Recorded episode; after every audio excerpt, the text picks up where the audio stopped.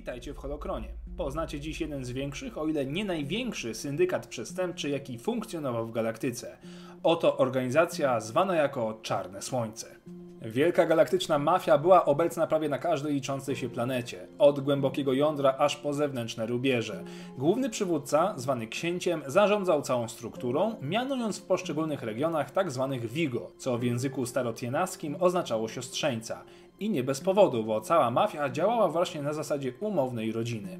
Samo Czarne Słońce powstało zaraz po Wielkiej Wojnie Galaktycznej, także organizacja może szczycić się historycznymi korzeniami sięgającymi prawie 4000 lat przed bitwą o Jawin.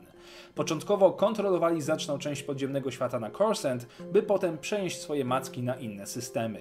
Kolejne lata i stulecia są owiane nutką tajemnicy. Wiadomo jedynie, że Czarne Słońce rosło w siłę, by stać się bardzo ważnym graczem w galaktyce. Szczególny rozkwit przypadł na czas rządów niejakiego Aleksji Garyna, który władał mafijnym świadkiem niedługo przed inwazją na Nabu. Rosnąca potęga przyciągnęła uwagę najważniejszych graczy w galaktyce. Republika jednak nie stanowiła specjalnego zagrożenia. Inaczej było z mrocznym Lordem Sith, Darth Sidiousem, który nie mógł pozwolić sobie na żadnego nieprzewidywalnego pionka na jego galaktycznej planszy. Wysłał Darth Maul, aby rozprawił się z niektórymi Vigo organizacji oraz urządził małą rzeź fortecy wspomnianego Garyna.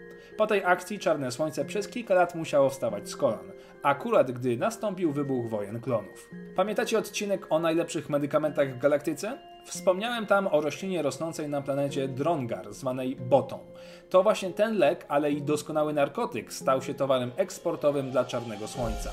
Oczywiście potem roślina straciła swoje działanie, jednak wcześniej Czarne Słońce zbiło na niej majątek. Gdy nastały czasy Imperium, Czarne Słońce wciąż miało się dobrze. Znalazło swoją niszę.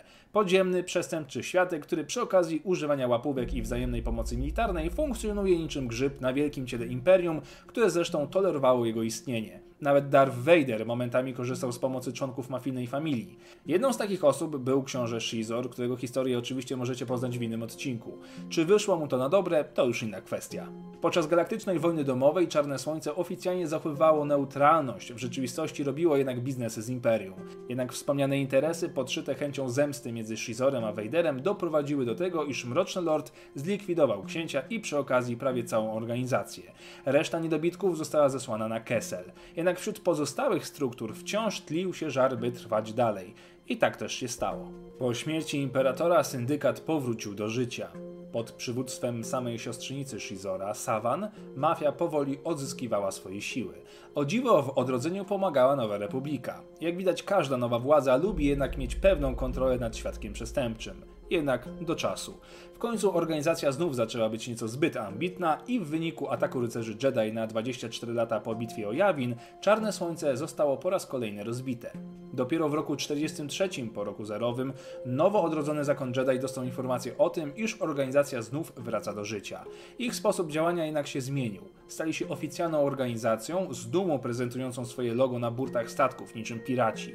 Mieli oni zresztą swój udział podczas walki z Yuzan Wongami. Jak widać, Czarne Słońce, mimo wielu porażek, jest po prostu niezatapialne i zawsze wraca do życia.